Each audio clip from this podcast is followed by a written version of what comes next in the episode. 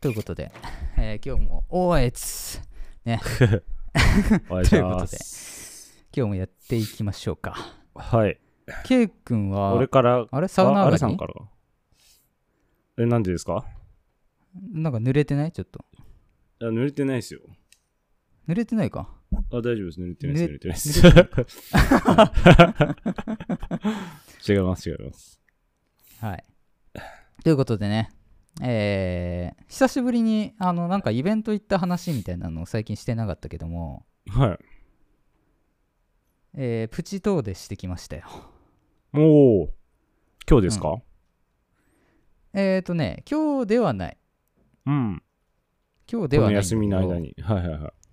そうそうそうそうそうそう。しかもね、美術館に行ってきました。おー、いいっすね。はい。結構ね、定期的に、なんだろうな、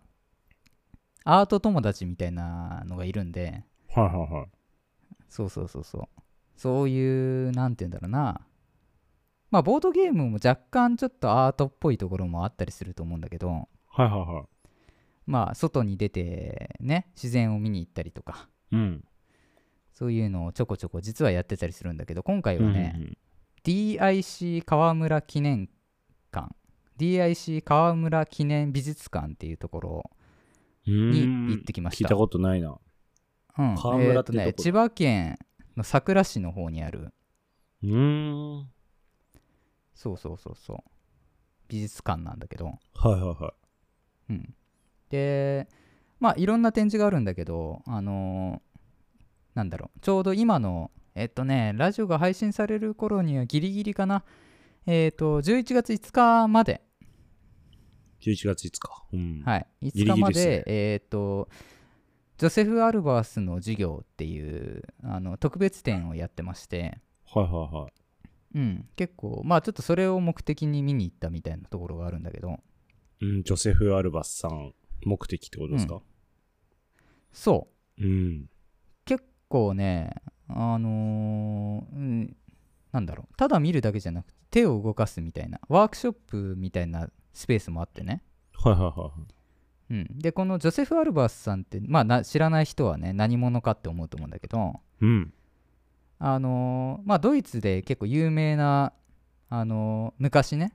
はい。有名な、えーバウハウスっていう美術学校がありまして、はい。はいえーまあ、そこの先生だった方で、はいはうい。んうん、でまあ戦争とかでねその学校自体は閉校になってしまうんですけど、うん。えーまあ、そこからアメリカの方に移って、えー引き続きいろんな、まあ、芸術的なところを、はえーいろんな。人に広めたっていう、まあ、そういう人なんだけどうん。だまあ要は先生なんだよねすごい。うん、なるほど。うん、アートの先生みたいな。はいはいは。なんでねそのワークショップとかもなんかものすごく基礎の基礎みたいないうん。けど超大事なことみたいな、はいはいはうん、それをまあ実際に折り紙みたいなものを手に取って、えー体験してみようみたいなね、い。うんうんうん、そういうスペースがあってああいいねあのーなんつうんだろう手を動かすっていうのがうん。ああ、なるほど。うんうんうんでさそのうーん写真も結局はねあの自分で描いてるわけじゃないけど、まあ、完成したものは作品として残るわけでさだかはいはいはい。ら写真やってるとやっぱりあの被写体と背景の色の組み合わせだとかさはいはいはい。うんそういうことはやっぱ考えたりするんだけどうん。そうそうそうそうだから結構そこにもあの関係してくる部分でもあってさはいはいはいはうん、い。確かにね。ねあのー、なんなんだろうね知ってはいるわけよ最初から、あうのんそれこそ色と色の関係とか、はいはいはいはい。あのー目の錯覚とかあるじゃない、はいはいはうん、これとこれが並んでたら、い。うんえー同じ色なんだけど隣にあるものに引っ張られて、はいはいはいはい。うん、同じ色なのにこっちは明るく見えてこっちは暗く見えるとか、うん。そうそうそういうのをあの実際にちょっと体験してみようよみたいなえーワークショップできるスペースもありうんいわゆる普通のちゃんとした展示もあり、はいはいはい。うん、でやっぱいいのが美術館っていうその建物自体だよね、はいはいはいはうん、い行く美術館とか K 君は、い。いき、うん、そうっすね、割と。この前も、うん、あのー山梨行った時に。ああそうかそうか山梨とかね、はい、うん行きましたね。いいよねそのなんだろう東京の美術館はさはいはいはい。まあそれはそれでいいんだけど、うんあの地方に行くとさちょっと離れたところの美術館行くとその建物というか敷地自体がアートじゃんああ変ねな、話、美術館って結構そういうのこだわってますもんね。だからなんつうんだろうな飾ってある絵画を見るよりもその絵画の、えー当たってる光を見たりとかさうんうんううんーん後ろの何何もないただの壁を見てみたりとかさ、はいはいはい。うん、なんかむしろそっちの方がアートに見えてくるみたいななんか不思議な ここでモデル撮ったら良さそうだなとか思ったりしますよね。あーそうねこの壁、この壁で撮ってみたいなとか。うんうんうんうんすごい贅沢な空間使いじゃないうん。そうで同じアートでもえーまあ展示するスペースがさたくさんあるわけで、えはいはいさっき見たこれがここにあっても多分ああは感じないんだろうなみたいなうんうんうんううんんでなんかだだっ広いとこにさど真ん中に1個だけバーンみたいなあー絵があったりするんだけど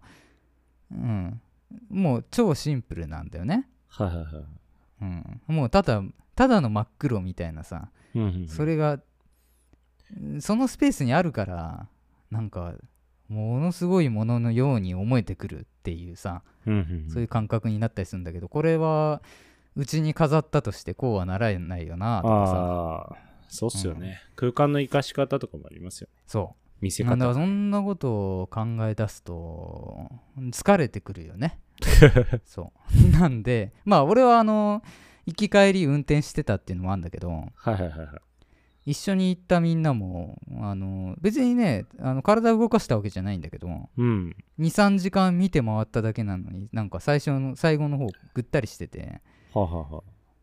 うあ、ん、アートってなんかね面白いねいや、なんかすごいパワー感じますよね。俺、絵画とか見るとすごい、うんなんかやっぱただの絵じゃないなって思いますもん。なんか力を感じるなっていつも思ったりします。でもさうん。うんまあ今 K 君はパワーを感じるって言ってくれたけどはい。そのパワーっていうのはその絵自体から出てきてんのかないや、でもそう感じますね、俺は。うん、うんでもなんだろうある意味別の側面から見るとは自分の中に隠れてたパワーを絵に引き出されてる感もないい。どういうことだなそんれかは。お忘れてたことをだからはい要は何て言うんだろう、絵から感じてるんじゃなくて絵に感じさせられなんだろう自分の中の、は。えー今まで忘れてたものが絵によって中から湧き出てくるみたいないおーあんまそういう風には捉えなかったっすね。そうどなっんちかかっていねうと自分はんそっちの方が、えーアートの形としてしっくりくるなーってちょっと思ってね、はははは。うんうん、なんかやっぱり納得いかないんだよその絵の持つパワーとかさ、ははは。うん、だから、うん、もちろん別にどっちが正しいとかじゃないんだけど、はいはいはうい。ん、うん、漢字絵からのパワーというよりはなんか自分が自分の内なるものをおー絵によって、えー思い出すみたいな、ははは。うん、なるほど。そんな感覚で見てたね。うん。そうなんそかうどうい、どう捉えるかにもよるんじゃないですか。その好きな画家の人とかがいれば、多分ずっと生じゃなくても、多うん分本とかでその絵をずっと見てて、実物をやっぱ見た時って多分、その絵の本物っていうものに多分、価値を感じるっていうか、す、すごいなってなると思うんですよね。モナリザとかもそうだと思うんですけど。ムンクの叫びとか。でもなんて言うんだろうそれこそファッションショーとかでさまあ偽物が出てきても誰も気づかないみたいな話が前あったけどあーありますね。えーその絵が本物かどうかって多分その感じる人にはあんま関係なかったりすると思うんだよね。はいはいはうん、多分何も言わずに偽物のそっくりなアートを飾ったとしても同じくパワーを感じると思うのよ間違いなくだからアートってうんなんかそのものよりもその結果の感じた部分だったりとか難しいね言語化するのがねい。俺にはちょっとよくわかんない感情ですね、それは。うんなんかそんな風になことを考えたねうんうんまあとにかくその場に行くと普段考えないような考えないようなというか考えなくてもいいようなことをうんなんか考えたくなってくるみたいな、うんうん、なんかそんな気にさせてくれる空間だったりもするんでね美術館ぜひおすすめですね。うん、まあこのジョセフ・アルバース展に関しては、えー5日までですけども、あのーまあこの美術館自体はねずっといろんな展示やってると思うんでぜひ気になった方は調べてみてください。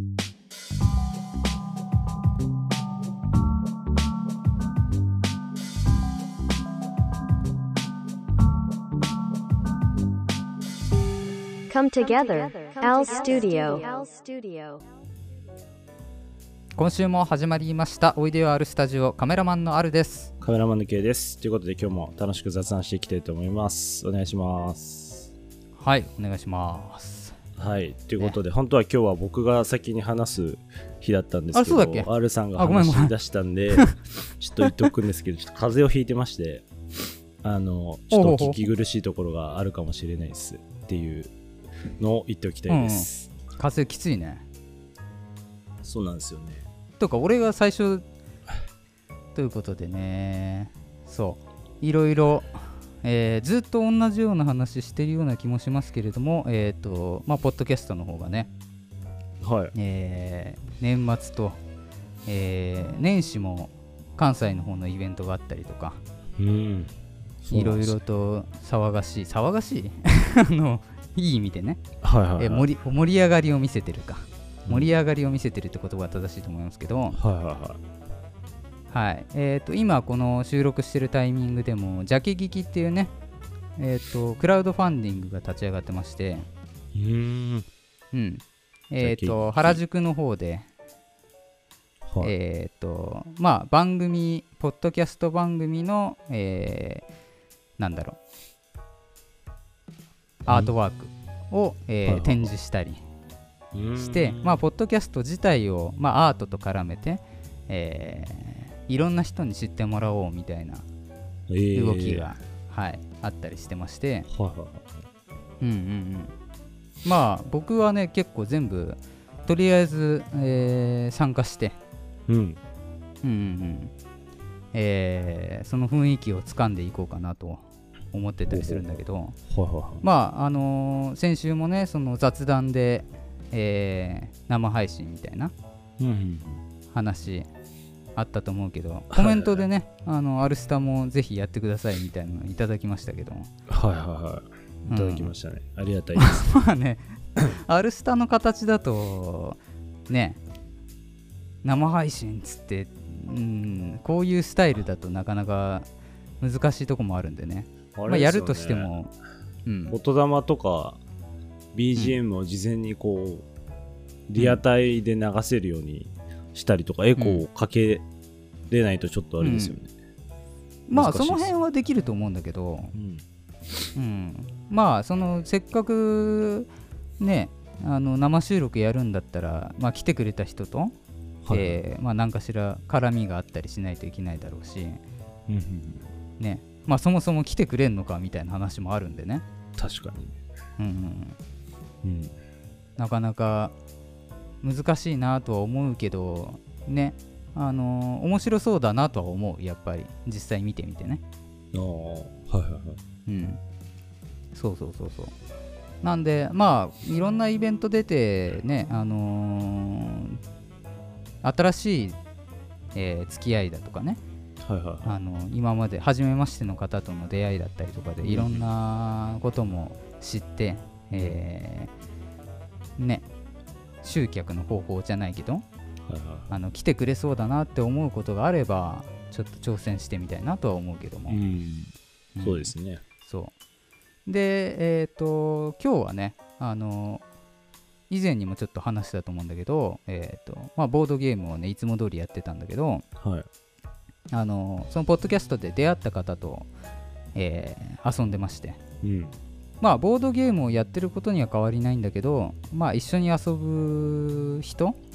うーん例えば、えー仕事での付き合いのある人と遊ぶのと、うんうんうん。うん、まあ普通の昔からの友達と遊ぶのと、うん。えー全然知らない人と相席で遊ぶのとまうたんそれぞれ、まあ同じことはやってんだけどうん。あのうん別物として感じるわけだよねこっちとしてははいはいはい。うんそうだから今回の回って割と結構特別で自分の中でうんうんうんで何て言うんだろうみんなあのボードゲーム大好きな人が集まってたりするからうん。はいはあの僕より全然詳しいわけだい。うん。そうだから自分が一番知らない人として参加するんだよねそもそもはいはい。なるほど。うんこれがまたちょっと不思議な感じでうん。うん、要は K 君からしたら俺ってすごい詳しそうだと思うでしょ まあ俺からしたら、バリバリ詳しい。そうそうそうそうだからまあなんだろうまあ K 君は例えば映画に詳しいとかさ、うんうんあのこのラジオ内でははいはいはいという形でやってるけどまあ自分より全然詳しい人が出てくるとまたなんかプチ緊張じゃないけどさああ、のまあでも。身の振り方が変わっってきたりするわうけ、んうん。うん、そりゃそうっすよね。そうそうそうそうだからなんかすごい新鮮でねあのーよりますます好きになっちゃうね、ああ、いいことですね。うん、だからこのポッドキャストにしてもボードゲームにしてもうん。えーうーんまあ K 君はサウナ好きじゃない、はい。でなんかずーっとうーん同じことやってるようなんだけどうーん毎回毎回違うからさ、うん。うん、それがめっちゃ面白いなーっていううん。そういうふうに思うね。確かに。まあラジオ自体もそうだしね。はいはい。そうですうね。ん私同じことを話してるわけじゃないですからね。うんそうそうそうそうそうそう、どんどんどんどん変化してって変わってってっていうのがまたいいとこだね。そうですね。確かうに。んはいなる。ほど。いい発見ですね。ではそんな感じでいいかな。はい。はい。はい。アルスタ、貫け今日の言霊は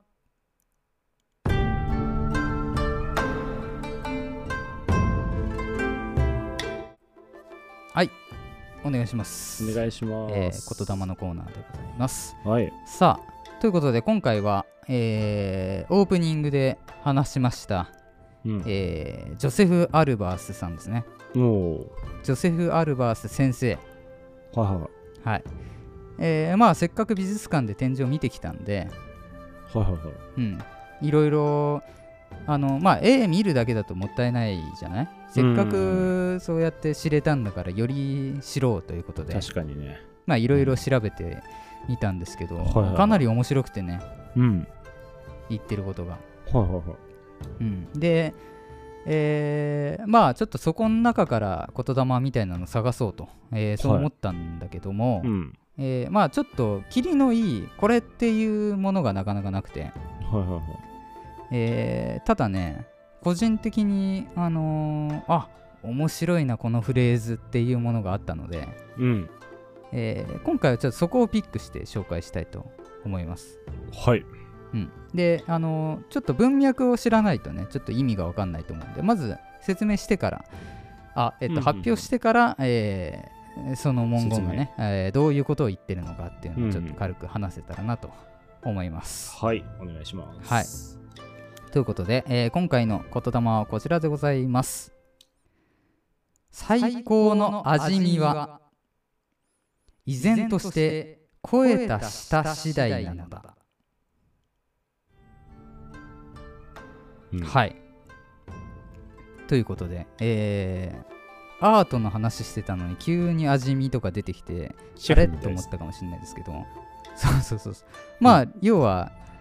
えー美術っていうものを、まあ、料理に例えた時に、えーまあ、こういうことを言ってるわけだね。うん。うん、でちょっと、えーまあ、前の文からのつながりがあるので、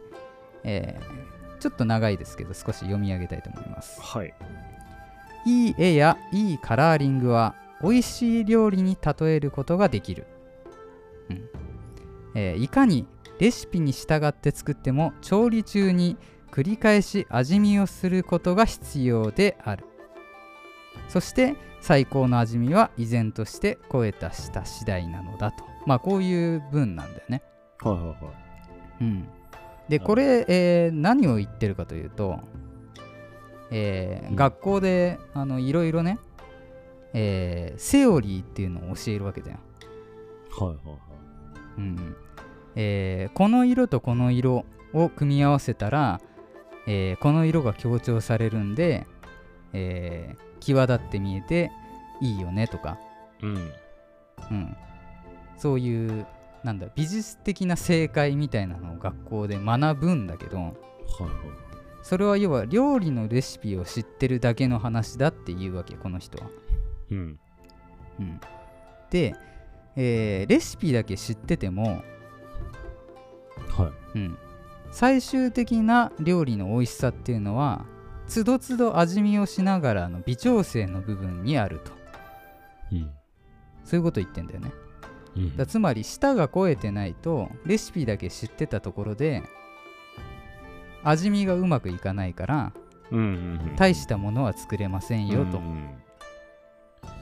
なんか、写真にも通じるような気がするな。うんそうだからそこが結構経験だったりね、うん。うん、いろんな、えー複合的な、えーものが、えー絡んで、えー最終的な、えー力になるっていうところだと思うんだけども、はいはいはい。うんうんまあ、写真も、うん、あの自分でもよく言うけどあのそういう意味では、えーこの肥えた舌っていうものうん。は、どっちかというと目だよねうん。目が肥えてるかどうかと。うん。うん、だからなんだろう本当にその写真をいいと思うかどうかって人によるわけだけどはいはい。自分が間違いなくいいって信じられる目を持ってないと、うん。えーまあ、どんなにセオリー通りにやったところで自信が持てなかったりとかね、はいはいはうん、作品ごとの統一感がなくてブレブレだったりとか、い。うん。うん、そうそうそういうことになってしまうと。うん。いうことでねこの料理の例え結構、うん、分かりやすくてでおしゃれな言い回しだからかなり好きだなと思ってねはいはいはい。いいですね。そうそうそうそう今回取り上げましたはい。はいありがとうございました。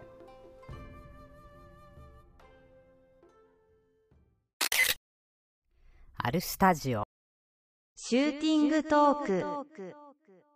Shooting Talk. ああ、いやー、ちょっと今年なんか結構何回風邪ひくんだって感じなんですけど、そうだよねね、結この構今年ひいてるんですよ。うんアルスタ内だけでも結構ねまあ風邪か分かんないけど、うんそうっすなんね。かちょ っなんかずーっと何かしらで悩んでるみたいな印象があるかもしれないねと、そうなんですよ。なんか、うん何かしらの病にかかっていることが最近多いんでございますけど、すいません、ちょっとね、そんな聞く苦しい中でございますけど、最近、あの、なんていうんですか、えっ、と、不便うん、不便だからこそうん、うんなんて言うんでしょうね、あのー気づいたというか、良かったことがうんあって、あああるね、はい。っ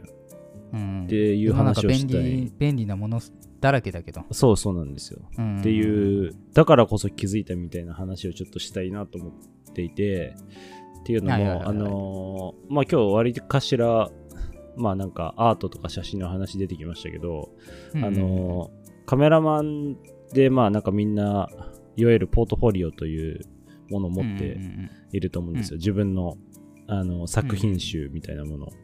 はいはい持はいってて、でえっ、と僕がカメラを始めて多分4年ぐらいなんですけど、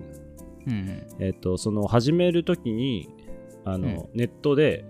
あのポートフォリオを作ったんですよ当時うんうんうんうん4年前に、うんでえっ、といろいろなんでしょうねそう作るにあたってやり方っていろいろあるじゃないですか例えばもう結構簡易的だとインスタをポートフォリオにしちゃうとか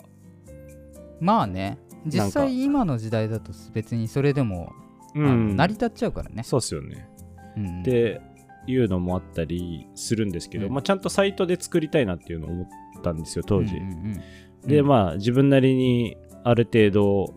探して、うんえっ、とまあただそんなね始めたてだったっていうのもあって、まあ、無料のもので作ったんですようんうんでずっとまあこの4年間そこにあの自分でいいなと思った写真をひたすら入れ続けるみたいなことをしてきてたんですけど、うんうん最近そのサイトがうんとなんて言うんでしょうね規約規約じゃないですけどうんなんか方針が変わってあのあーゆ無料版だとここれぐらいしかデータ入れれませんみたいな制限がかかったんですよね。あるよねそういう、はい結局んずーっと使えるわけじゃないからそういう人のあサーそうビスそうの怖いとこだよねはい、うんっていうのがあってあの、なんで今までは入れてた写真は大丈夫だったんですけどうんもうなんかその許容の3倍ぐらいも写真が入ってるんですよ。はいはいはいそこにはもう今のは入ってるのは大丈夫だけどこっから入れるのはもう有料にするから自分で消してくださいねになっててあーあじゃあそのまままあ触んなければずーっと使えあはそうすずるんだーっと使いはするんですけどただうん3倍ぐらい入ってるんで数枚消したところで入れられないんですようんうんうんう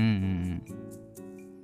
でだから追加したかったらもう別サービスに移るそうなんですかそうなんで課す金するかを選ばなきゃいけないとはいはいはいでうんなんかあんまりなんかまめにそこのサイトって触ってなくて自分で半年に1回とかある程度溜まってかまらあいつそうもなってくるよねやってて、でそのタイミングだったんですけどこれなんか入れたいけどもうかなり消さなきゃいけないなってなって、うん一旦もう全部消しちゃおうと思ってうんおう消して再設もう再選定しようと思ってああまあまあその要は昔撮ったやつだかそうらそうですそうそうやりたての時、うん今見たら別にそうでもないのがそう混ざそっうてたそりとか、ね、うそうなんですよね、うんでっていうので一回全部消して一からそのうんうんと自分の持ってるデータから引っ張ってきて昔のからちょっとなんか見直すみたいなうん作業をしてたんですけど、やっぱなんかその中で、さっきのその目が超えるじゃないですけど、うんうんと、今までももちろんなんかその当時の写真ってうまいとは思ってないけど、なんか思い入れっていうか自分のうん価値観で入れてた写真って結構多うくんて、うんうんでもただなんわかかるわかるうんポートフォリオってなんかそうじゃないんじゃないかなっていうのとかもなんかそこで気づいたりして、うんこう、やっぱクオリティがある程度ある写真の方がいいじゃないですか、きっと。もうなんか、まあねき目っと的そういう、そう、目的によると思いいますけど、うんだからなんかそういうところを、うんなんかゼロからある意味、なんか見返せたんですよ、その制限があったことによって。あー多分それがないそうとかそうか永遠に多分追加するだけ追加してって、うんううんんと、多分その過去の自分も振り返れずに、うんとうんひたすら入れてくっそうかそうかて作業になってたと思ったんで、うんうんなんかそういううところで、なんかこの時の写真もっと、ここなんかこうできたなとか、そういう風に思えたりとか、逆になんかこの時のこの写真のここ良かったなみたいなこととかも振り返れて結構面白かったですね。ん大変でしたけそどうだよねう、ん、わかなんか似たような経験あるわそれ、あ本当ですかうんうんそうそうそうなんだっけそうそうそうあのほとんどあのね別にサイトがダメになったとかじゃないんだけどはあはあはあ なんか知んないけど全部消えたんだ よね悲 しい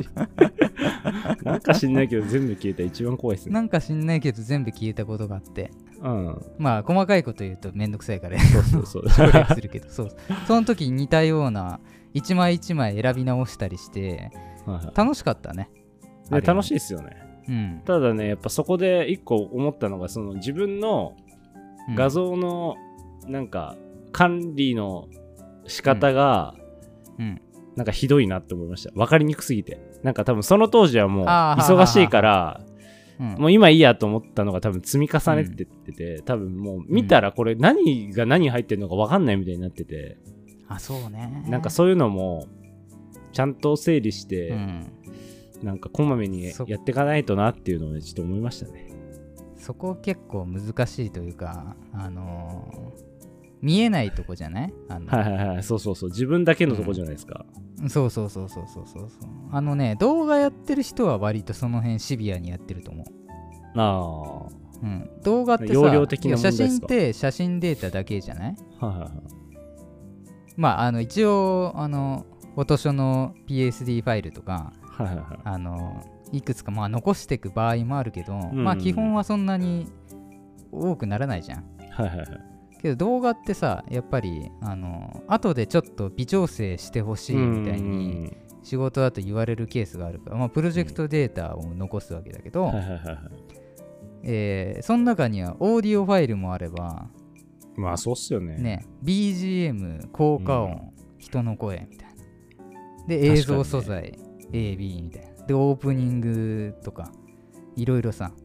どわーのってあるんだデータってやばいっすねマジでうん、でしかもそれが自分だけが触るんだったらいいんだけどうん動画って結構チームで動くことがあるからう、んそうみんなが見えるようにしなきゃいけないからちゃんとあの1アンダーバーなんとかみたいに振って って、えーもう命名規則からちゃんときっちりやるみたいな。だからなんかその辺ができない人とかだと、なんか嫌われちゃったりしそうですね。うーんまあうんどうなんだろうねあの、うん要はち一人でやるならいいわけだようね、ん。 YouTuber で自分で自分を撮って編集も全部自分でやるんだったら、自分が分かればいいけどうんカメラマンどっちかっていうとそうっすよね。そうだね、うん。そうそうそうでもあのプログラミングとかも実はあのみんなさはいあのコードは読まないじゃん使う側ってうん、読まないです、読まないです。そうそうそうだから HTML とかを、えー別にあのソースコードを見ることなく普通にウェブサイトをみんな見るわけじゃない、うん。けど例えばそのサイトの管理が、えーはいはい自分の会社じゃなくなって他に渡すみたいな時にそのコードが読めないと困るわけだよね、第三者が、そう確かに。だからねできるプログラマーってあのなんだろうあそこまでの考えてやってるようです実行した時の挙動自体に何にも関係ないんだけどうん。ちゃんとそのコメントっていうのをソースコードの中に書き込んでてあーここはこういでう機きますね能を表してますみたいな、うん自分が辞めるかもしれないですしね。そうそうそうそうそう、うんだからそれができるかどうかっていうところが割とそのプログラマーの腕のねうん。あのできるできないの一つだと思うんだけど気が利くかどうかみたいなのなんですよね。同業の人しか分かんなかったりするからうん。なんか難しいよね評価されにくいとこだよあ、ねそうっすね。うんそう、だからなんかそういう管理とかも、なんかうん将来とかまあ考えて ちゃんとやっとかないとなって思いましたね。いろいろねえ過去の自分に反省をするいい機会になったなっていう感じですしかもさその撮影の使わなかったデータをどこまで取っとくかとかさ、あーまあね人の性格にもよると思いますけど、俺結構残しとくタイプなんですよねそうでしょでそうなってくるとさ、ハードディスクパンパンですみたいなさ、そうそうそうそれ最近新しいの買ったんですよ、うんでもそこのなんかそこもあっていろいろなんか入れ替えとかしてて、ちょっねと大変てんやわんやで結局サイトまだ途中なんですよね選定だ けしてデータ入れてないから今俺のサイト画像何も出てこない早くやんなきゃなと思ってるんですけど、ちょっとね、あの、ちょっと体調もこじらせたりしたんで、早くやりたいなとはい。思います。はい、うんということで、今日はこんなところにしたいと思います。ありがとうございました。はいでは、エンディングいきます。アルスタ。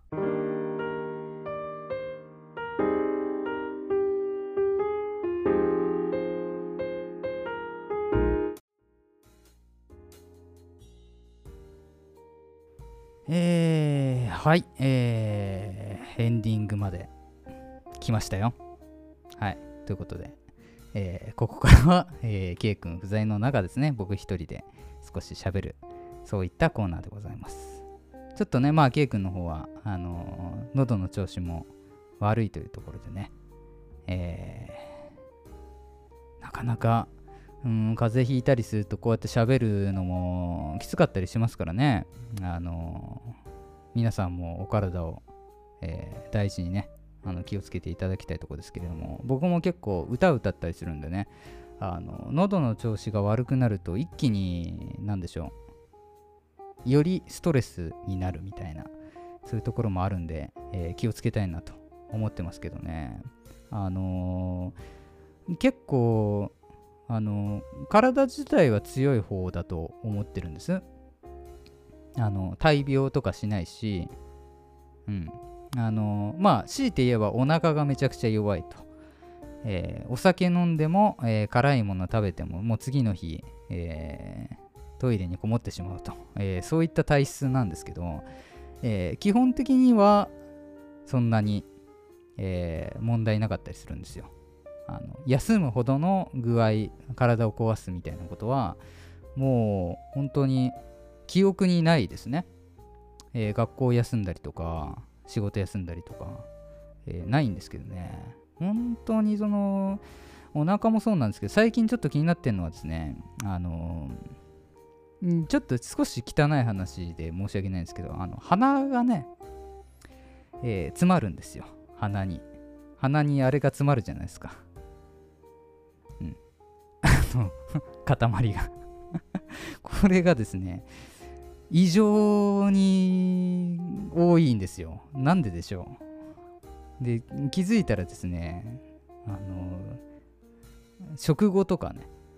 もう固まっちゃって固まっちゃってもう酸素がね脳に行かないんですよ。鼻でいくら吸ったとこでなんか通ってかない感じがするんです。あの吸えてはいるんですよ。吸えてはいるんですけどその必要な分の酸素があのその需要があの供給が間に合ってないみたいな だからあのーどんどんどんどん眠くなっていくんですあのーね意識あんのにもうこらえらんないあの眠気ってねえ大変ですよねだから結構いろいろあのー考えてねえーどうしたらいいかみたいな、まあ、鼻の手術みたいなのもちょっと考えてるぐらいね、えー実は悩んでたりするんですけどそれあのなんか粘膜焼いたりみたいな手術あったりするみたいなんですけどそれやると結構あのしばらくあのずーっと痛かったりとか話せなかったりとかそういうのがあったりするんで仕事とかねこういうラジオとかに支障が出ちゃったりとかするんでね大変ですよねそういうあの皆さん結構病院あのしょっちゅう行く人しょっちゅう行くと思うんですけどまたこれがその土日やってないじゃないですかでまあね土日休みの人が多いと思いますからうんいつ行けって言うんだよってありますよね本当に病院いつ行ってんですか 朝ねまあちょっと行ってから会社遅れていくとかそういうのが普通なんですかねなんかもう少しなんか融通の利くような感じでねあの病院みたいなのが使えたらいいななんて思ってますけどそもそも病院にめったに行かないんでね、えー最近その辺なんか改善されたりしてんですかね、うん、で、まあ、自分の記憶だと結構予約みたいなのもあのしにくいと思ってんですけどんまあ最近ね結構アプリとかもなんか進化してきてるんでね、えー病院もなんか待ち時間とかなくなってたりするんですかどうなんですか うーんそういうのを進めてほしいなと、えーそんな風に思ってますよねはいそんな感じで、えーまあ、大病こそしないけど、えー日々のねちょっとした、えー鼻づまりだったり、えー腹痛でえー地味に苦しんで泣いてる、えー僕が、えー今回の「アルスタ」をお送りいたしました今回はこんな感じで以上になりますまた次回よろしくお願いしますそれではさようならバイバーイまたね